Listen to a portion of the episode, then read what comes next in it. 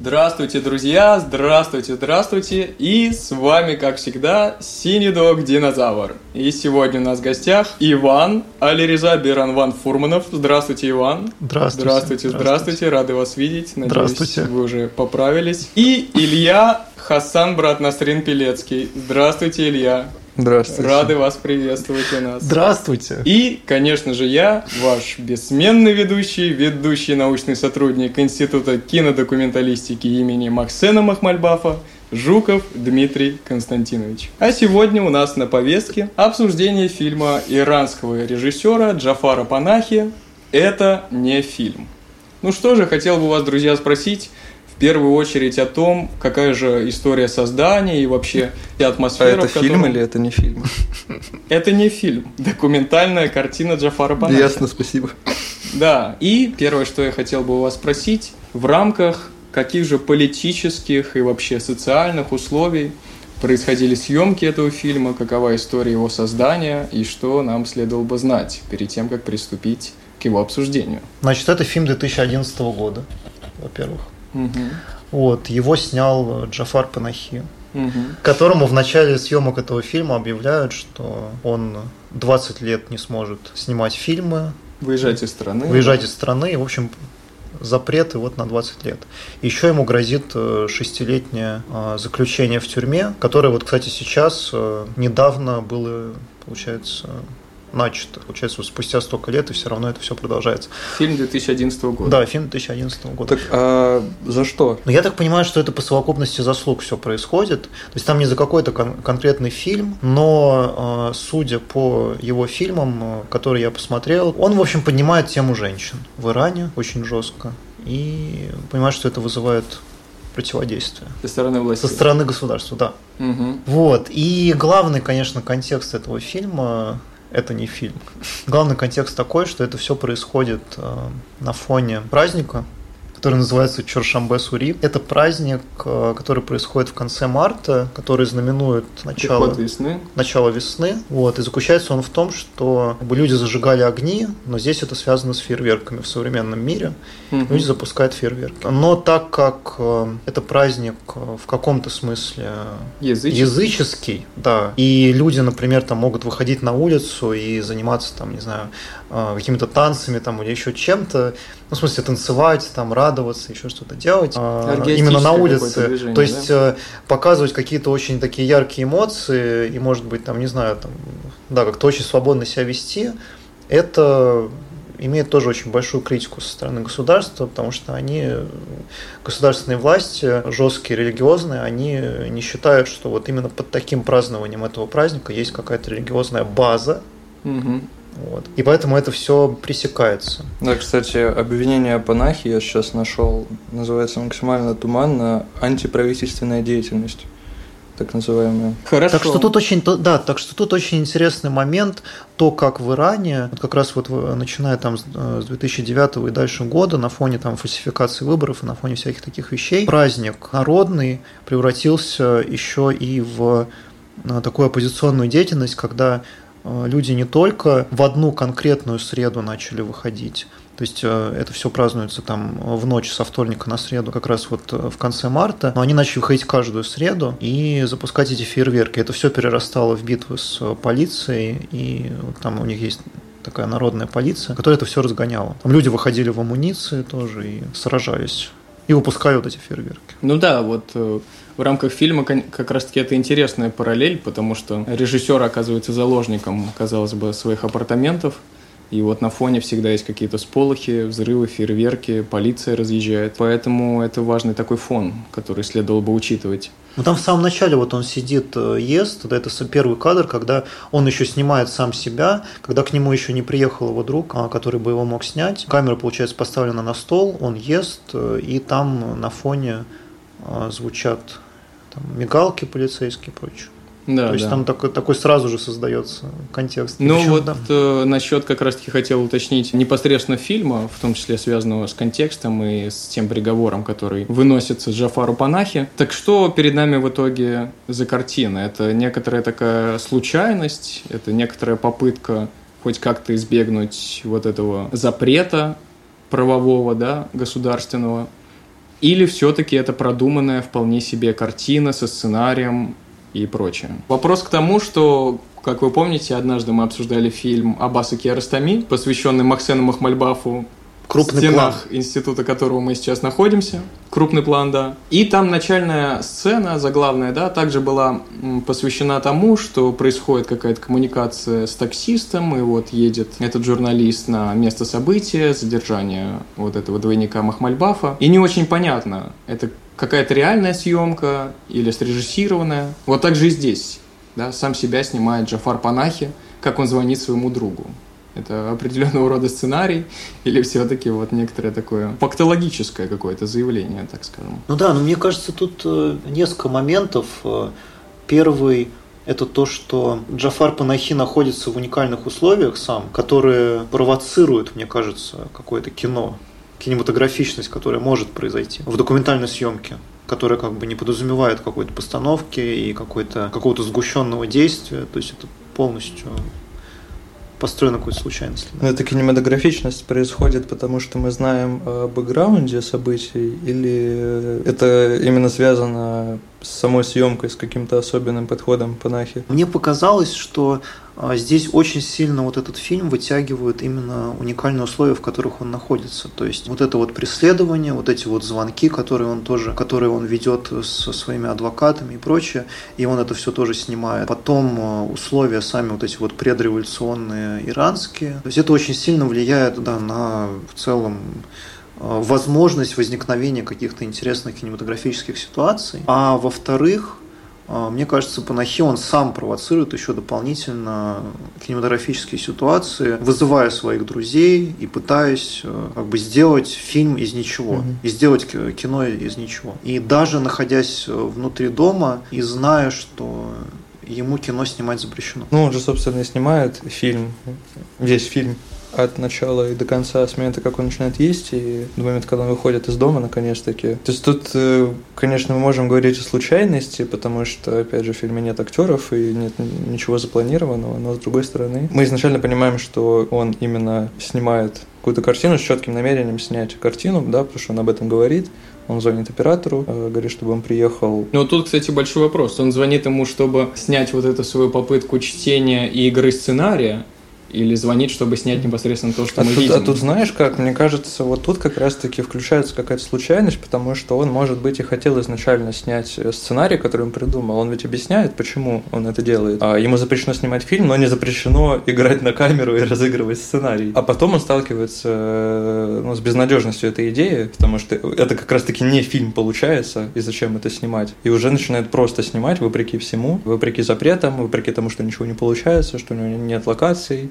и что он вообще, э, ну, он же художественный режиссер все-таки, да, у него нет актеров, опять-таки, которые могут для него сыграть. Это еще и для него конкретно такие условия непривычные. Ну, там очень четкий момент, да, когда он осознает, что что-то не так. Это, кстати, вот интересно, я даже об этом как-то сразу не подумал, то, что он, получается, сначала думает, что все нормально, то есть это вполне нормальная идея разыгрывать это все. А разыгрывает он как? Он, получается, наклеивает, э, значит, какую-то ленту, клейку, да? Ну, он ограничивает кадр. Да, да, да, да, да. Он, получается, ну, создает строит сцену, сцену да, он строит сцену, он, получается, Вполне какой-то квадрат, да. Квадрат рисует вот этот клейкой лентой, и вот в этом квадрате он э, разыгрывает свой фильм, как будто бы это комната девушки, которая должна поехать учиться как раз вроде бы на искусствоведение, как и герой в конце. Я только сейчас понял. Вот. И родители ей не разрешают, потому что это типа недостаточно, в общем, а, правоверно и прочее. Ну, то есть, получается, в моменте Панахи нашел свой фильм. Он хотел снимать вот этот фильм про эту девушку, просто сам его разыграть, прочесть сценарий, да, как э, напомнил Илья, ну, да. и сыграть его самостоятельно. И потом в моменте вдруг обнаруживает, что можно вот то, что он сейчас снимал в виде чтения сценария игры, и сделать частью другого фильма, которые включены, как он смотрит свои же фильмы, как он рассуждает о том, насколько это вообще уместно так воспроизводить фильм самостоятельно и прочее, прочее. Ну, интересно, кстати, то, что ты так трактуешь этот момент, э, когда он встает в ничто эту ночь, когда он встает в какую-то безнадежность, что ты его трактуешь как как раз появление вот этой идеи, что слом какого-то изначального плана. И, может Нет, быть, я ну... думаю, что, может быть, это не момент появления этой идеи, но это такое микроозарение, микроинсайт какой-то, который впоследствии позволил ему, когда он все это пересмотрел, понять, что вообще-то он снял фильм. Ну, просто это был фильм о том, как он снимал фильм. Ну, это озарение просто с какой-то очень э, негативной коннотацией. То есть он, он по-моему, не испытывал какие-то счастливые чувства по этому поводу. Да, он же прерывает э, этот, это разыгрывание сценария со словами «Зачем снимать фильм, если можно его рассказать?» И это так очень двояко звучит. Это можно же по-разному истрактовать. То есть зачем я вообще снимаю фильмы, если, оказывается, можно было все это просто рассказать на камеру. А с другой стороны, зачем я это все рассказываю, если это не фильм получается, да, и нужно как раз-таки наоборот снимать. Ну, и он приходит к второму, очевидно, потому что он потом как раз-таки идет пересматривать свои старые фильмы, находить сцены, которые почему-то работали, он пытается понять, почему они работали, и сейчас не получается. Там ведь еще контекст, то, что, да, ему очень сложно снимать фильмы. То есть вот в этом тоже интересно, то, что он там даже и рассказывает, что один фильм он хотел снять, и ему сказали сделать некоторые изменения цензурные, и он решил, что это там будет слишком сложно, и он вроде бы отказался от того, чтобы снимать этот фильм. И вроде бы это как раз вот фильм об этой, или может и нет, какой-то более ранний. Ну, в общем, он там об этом рассказывает. Да, и, соответственно, как мне это видится, это просто такой набор, некоторая коллаборация различных приемов э, художественных, да и вообще междисциплинарных в плане, если под дисциплиной понимать тот или иной жанр искусства, типа там театр, кино, но и сама какая-то жизнь с ее случайностью, и как вот в этой коллаборации этих трех элементов, театра, кино и случайности, рождается вот эта картина, это не фильм. Потому что лично мне, кстати, понравилось то, как он пытался самостоятельно сыграть написанный сценарий, в том плане, что он объясняет, что должно быть видно из окна, объясняет, какие должны быть декорации, там, говорит, вот висит веревка, вот как выглядит старуха, как кто, как говорит и прочее, прочее. И зрителю как бы предоставлена возможность принять активное участие в сотворчестве и посредством фантазии додумать это все, как бы это должно было Но он ведь показывает еще видео, он показывает видео с э, места, да, это с вот... локации, и мы... И там, кстати, правда очень похоже, то есть он на самом деле очень зримо это все разыгрывает, то есть там вот эта вот комната, и там какой пролет, какая лестница, какой выход на улицу, и это правда, он примерно так все, как он нарисовал этой лентой, так все и там в жизни, это очень это забавно, да, за этим следить. Да, и вот это включение непосредственно кадров фильма в его вот это театральное представление, это одна из возможностей, конечно же, для него, для создания того, что мы обсуждаем сегодня. Это не фильм. А вообще, пока я смотрел первую половину фильма, вот эту часть с разыгрыванием сценария, с его попытками как-то рассказать эту историю, вообще возникло ощущение, что как будто бы это просто фильм о фильме, о том, как снимается фильм, как это погружение во внутреннюю кухню, но так ли это на самом деле? Лично мое мнение, что и то, что и ты отмечал раньше, как будто бы он думал, что он сможет снять фильм таким образом, а потом просто пришел к чему-то другому. Да, он же сказал, что то, что мы сейчас сняли, когда он говорил с оператором, получилось фальшиво. И если мы сейчас продолжим снимать,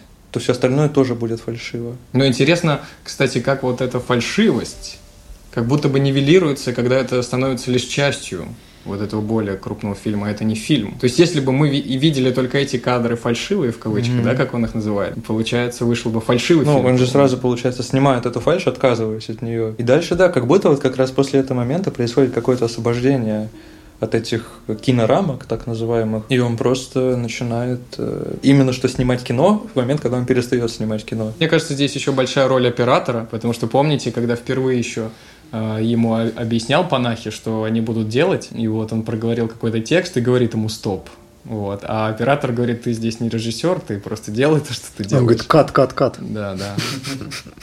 Но это он говорит ему просто, чтобы его уберечь как бы от режиссуры, потому что ему нельзя режиссировать там, потому что ну, да, такой, да. какой-то такой посыл. Ну, само собой, но при этом ну, это да. же не исключает влияние оператора, который-то очень многие кадры и снял. Возможно, сам Панахита и не снимал бы этого всего, все, что было в промежутках, и не просил бы снимать, как он смотрит фильмы свои собственные. Соответственно, вот мы получаем такую коллаборацию, которую, в общем-то, и можно назвать какой-то документальной картиной. Здесь, конечно же, интересен момент э, с непосредственно жизненными ситуациями, как там к нему приходит какая-то соседка, просит посидеть с собакой. Непосредственно вот эти волнения, о которых упоминал Ваня в самом начале, вот эти сполохи фейерверков, мигалки, звонки адвокатам, звонки друзьям, вот он переживает о своем друге, который там с камерой едет, и его задержали полицейские на досмотр. И вот так создается какое-то пространство фильма, как будто бы из ничего, да? Думаю, тут правда дело вот в этой вот кинематографичности происходящего в целом.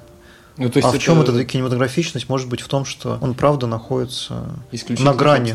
Да, что он находится на грани в этот момент. Видимо, страна там тоже находится на грани в этот момент. И это, может быть, и создает все в итоге. Просто да, это какое-то очень, какое-то очень сложное размышление. Я, правда не до конца, не до конца понимаю, как это, как это выразить. Вот, э, да. да, вспомнил я как раз-таки к этой твоей идее о том, что находится в исключительных каких-то условиях. Вспомнил, что у Станиславского есть такое понятие, как предлагаемое обстоятельство обстоятельства, то есть он предлагал актерам представить определенные рамки, в которых они должны играть какую-то роль, поместить себя в них, и тем самым, как бы, по его мнению, создается какое-то искусство. Ну, то есть заранее идея все-таки каких-то рамок была у Станиславского, хотя его театр должен отсылать какой-то реалистичности, живости и так далее. И вот здесь интересно, что эти рамки как бы сама жизнь э, Панахии предложила, и он оказался в тех самых предлагаемых или исключительных, как ты обозначил, обстоятельствах. И сам он режиссер, который играет режиссера то есть сам себя, и это уже какая-то несколько такая театральная или киношная а, фигура.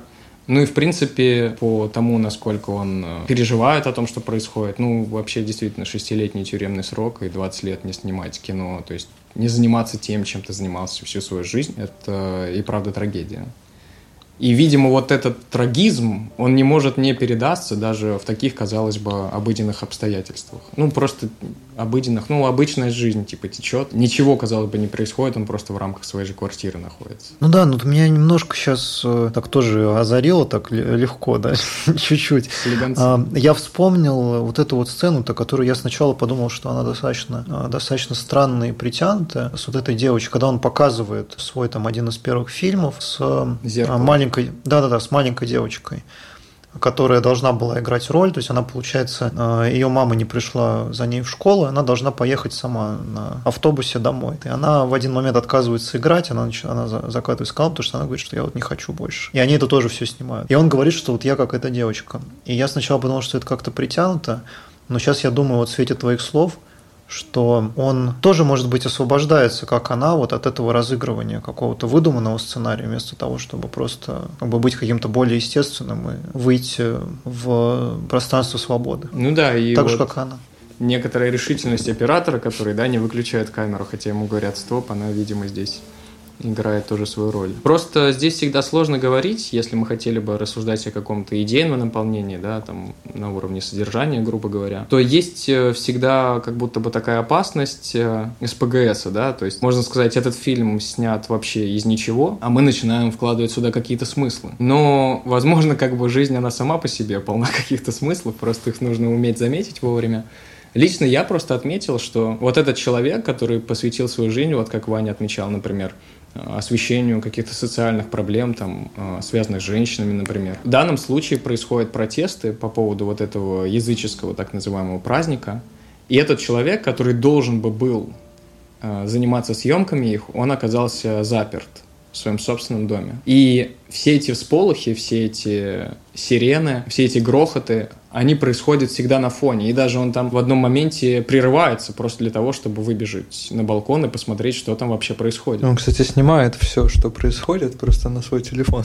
Да, да. То есть он не может даже остановиться, хоть, хоть э, со своего телефона, с этого высокого этажа это снять. А, кстати, вот это очень интересно. Я сейчас вот тоже, я сказал, я подумал, что эта трагедия в том, что он еще и не может встретиться со своими друзьями, которые, например, э, вот э, этот оператор, который разбирается в свете, который разбирается в камерах. То есть человек, который бы а, снял это все не на телефон, а снял бы на что-то хорошее и установил бы хорошо свет и еще что-то сделал. Ну, то есть у него, получается, нет не только выхода на улицу, да, но еще у него нет э, друзей, которые могли бы как-то более плотно и более часто ну, заняться этой съемкой. И даже этот оператор, ему он вынужден под конец э, уйти, не оставшись на ночь с панахи, хотя он его просил, потому что его сын там в полной амуниции пошел на этот праздник э, сражаться с ментами. Ну, кстати, и какой в итоге прорыв-то здесь получается и по вине вот этого мусорщика искусствоведа? Спасибо, искусствовед. Тот самый Хасан. Да. А, прорыв-то и получается в том, что он настолько уже не выдерживает, что сам уже берет в руки камеру и выходит на улицу. Что он не умеет ей управляться. Да, да. То есть сама жизнь его заставила на самом деле это сделать. Да, у него там было видно, что у него там что-то фокус поехал, когда он начал снимать. Но может в этой неправильности тоже есть на самом деле. Слушай, ну на самом деле я вот ощутил какой-то прям подъем, какой-то увидел жизнеутверждающее начало, прям очень мощное в этом фильме, потому что он ведь вообще не перестает снимать, он не останавливается ни на секунду в этом фильме, несмотря на все там запреты, обстоятельства и грозящий тюремный срок. Он просто как заведенный продолжает снимать какие-то генерировать идеи, он берет все время, он хватается то за телефон, чтобы там что-то поснимать с балкона, то он э, этому своему другу оператору там все время что-то говорит, там сними так, сними так, то да, он сам уже берет камеру. Да, да. Но это, это очень круто. симптоматично для него. Он же тот же этот знаменитый его фильм "Такси", да, который он снял вообще на видеорегистратор, когда вот это уже там, а, если я не ошибаюсь, это уже середина десятых годов. Это девятнадцатый год, нет? Не, не, не, не, это пораньше, 14 14 15 Ну неважно. В общем, я говорю, да, середина десятых, там э, он снимает все на видеорегистратор э, и вообще нет иных кадров. То есть он просто камера направлена внутрь машины, и он снимает, как он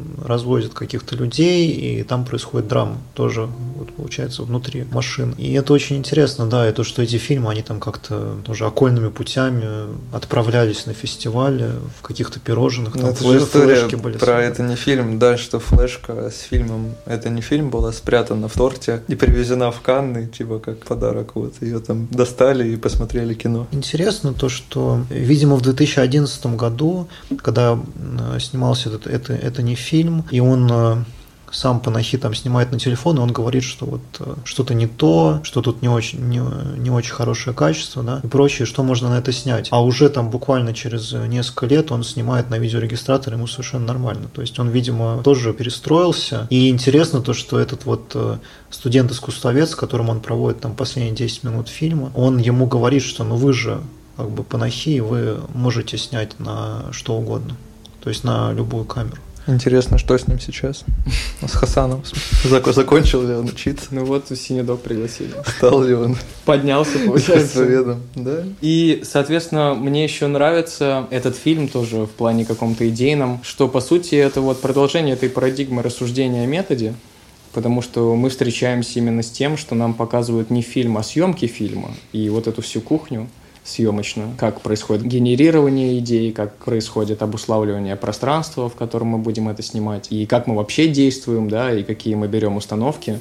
И, как мне показалось, одна из таких главных установок в связи с этим запретом – это снимать просто все, снимать ближайшее, что у тебя есть, и тем самым ты, скорее всего, и попадешь в точку. Ну, такая очень такая общая базовая мысль из разряда, что писать нужно о том, что ты знаешь, а не о чем-то там эфемерном, запредельном и так далее. И вот, кажется, Панахи просто действительно своим примером является эталоном этого высказывания, что снимает самое ближайшее и то, что, конечно же, он знает, именно потому что оно ближе всего. Ну да, но фильмы, фильмы простые очень.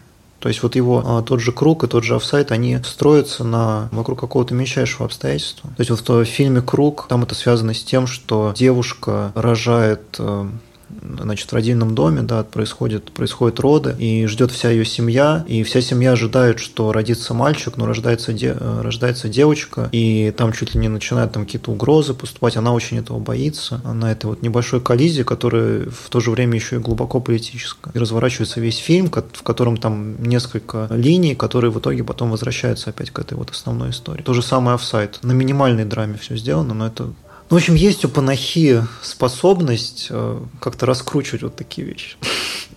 Ну, глубже посмотреть. Ну, и, но это фильмы, вот, то есть они минималистичные. Вот даже, да, это, кстати, вот то, что я хотел сказать. Вот, может быть, я примерно к этому клонил, то, что нельзя сказать, что этот фильм, он какой-то с очень большой претензией. То есть он еще и нарочито короткий. Это не фильм, он идет час десять. Но еще здесь есть один проникновенный момент из-за того, что мы попали в это обсуждение какой-то кухни режиссерской. Когда он начинает снимать своего оператора на телефон, а оператор как бы продолжает снимать его. И в этом есть какая-то такая близость, да, вполне себе даже интимная. Там про парикмахеров они шутят. Ну да, там... То, что когда нет работы, парикмахеры начинают э, друг друга стричь. Там. Да, ну вот, когда у режиссеров, операторов нет работы. Но... Но они ведь этим и занимаются, они, получается, просто приходят друг к другу в, в квартиры и начинают, когда, ну, имею в виду, когда им запрещено снимать фильмы, они просто приходят друг к другу и начинают друг друга снимать в квартиру. Ну, незавидная участь, если честно. Но видишь, даже из таких жестких условий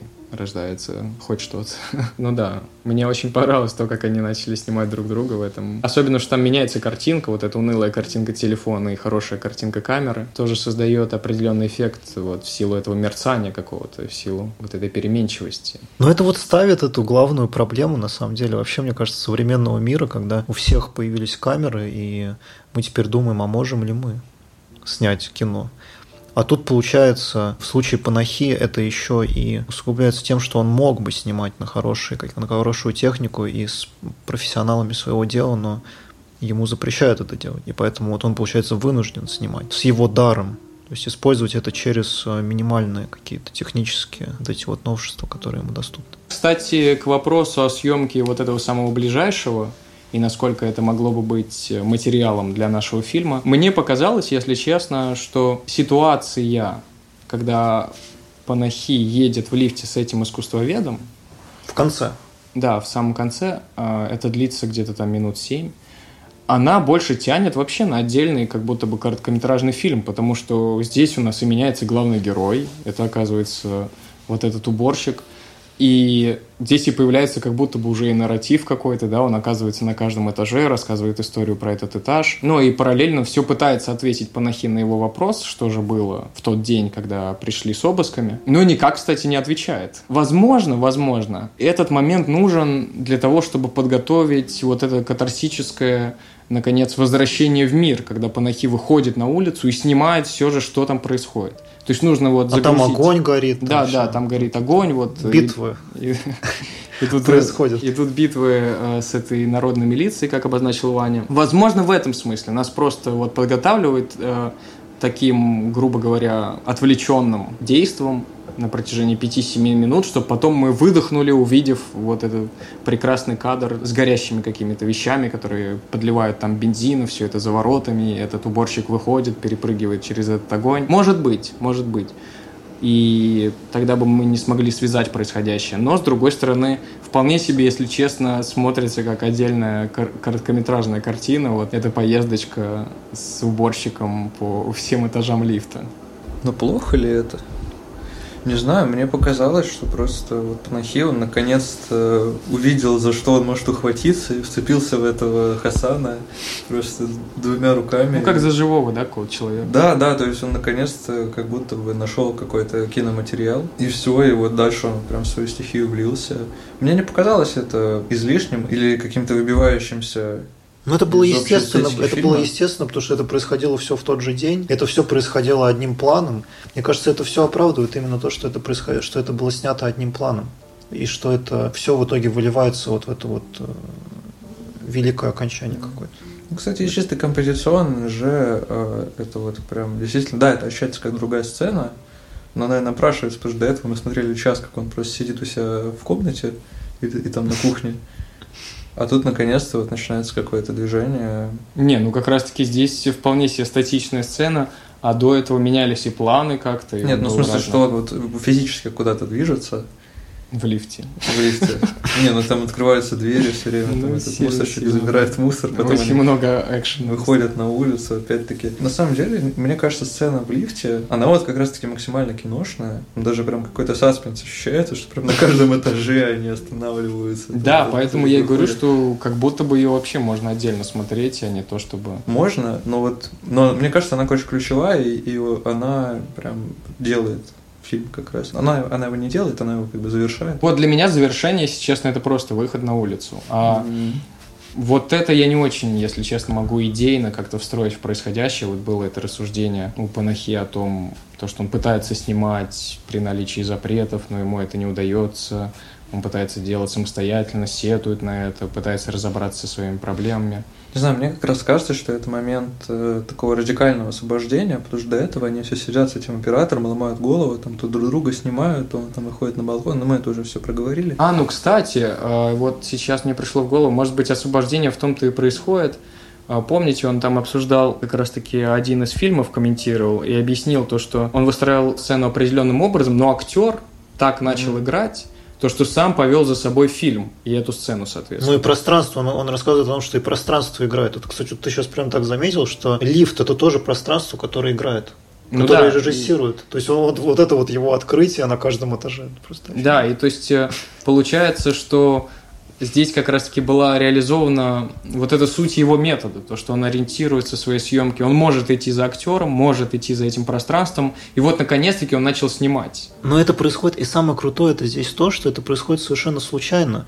То, как он и говорил тогда, что он не знал заранее, когда он придумывал тот фильм, он не знал, что пространство этого аэропорта, вокзала, по которому бежит девушка, а, что оно с этими вертикальными линиями на окнах, что оно э, будет режиссировать, что оно будет создавать какое-то настроение. Он этого не знал, когда он задумывал этот фильм. И только потом уже во время он это понимает. И то же самое с этим актером. И мне кажется, ценность этого, этого кадра в том, что последнего кадра это не фильм, да, она в том, что он происходит совершенно случайно.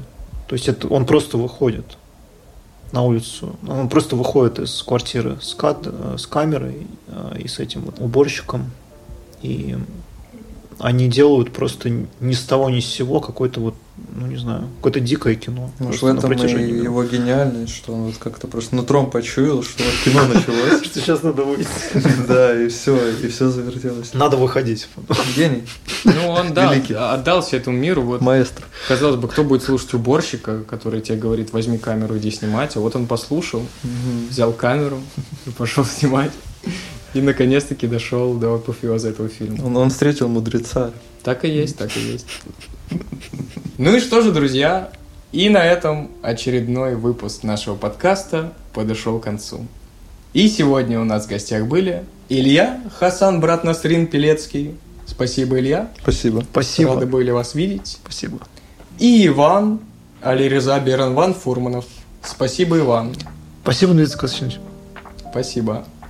И, конечно же, ваш бессменный ведущий, ведущий научный сотрудник Института кинодокументалистики имени Максена Махмальбафа, Жуков Дмитрий Константинович. Всего вам доброго. До новых встреч.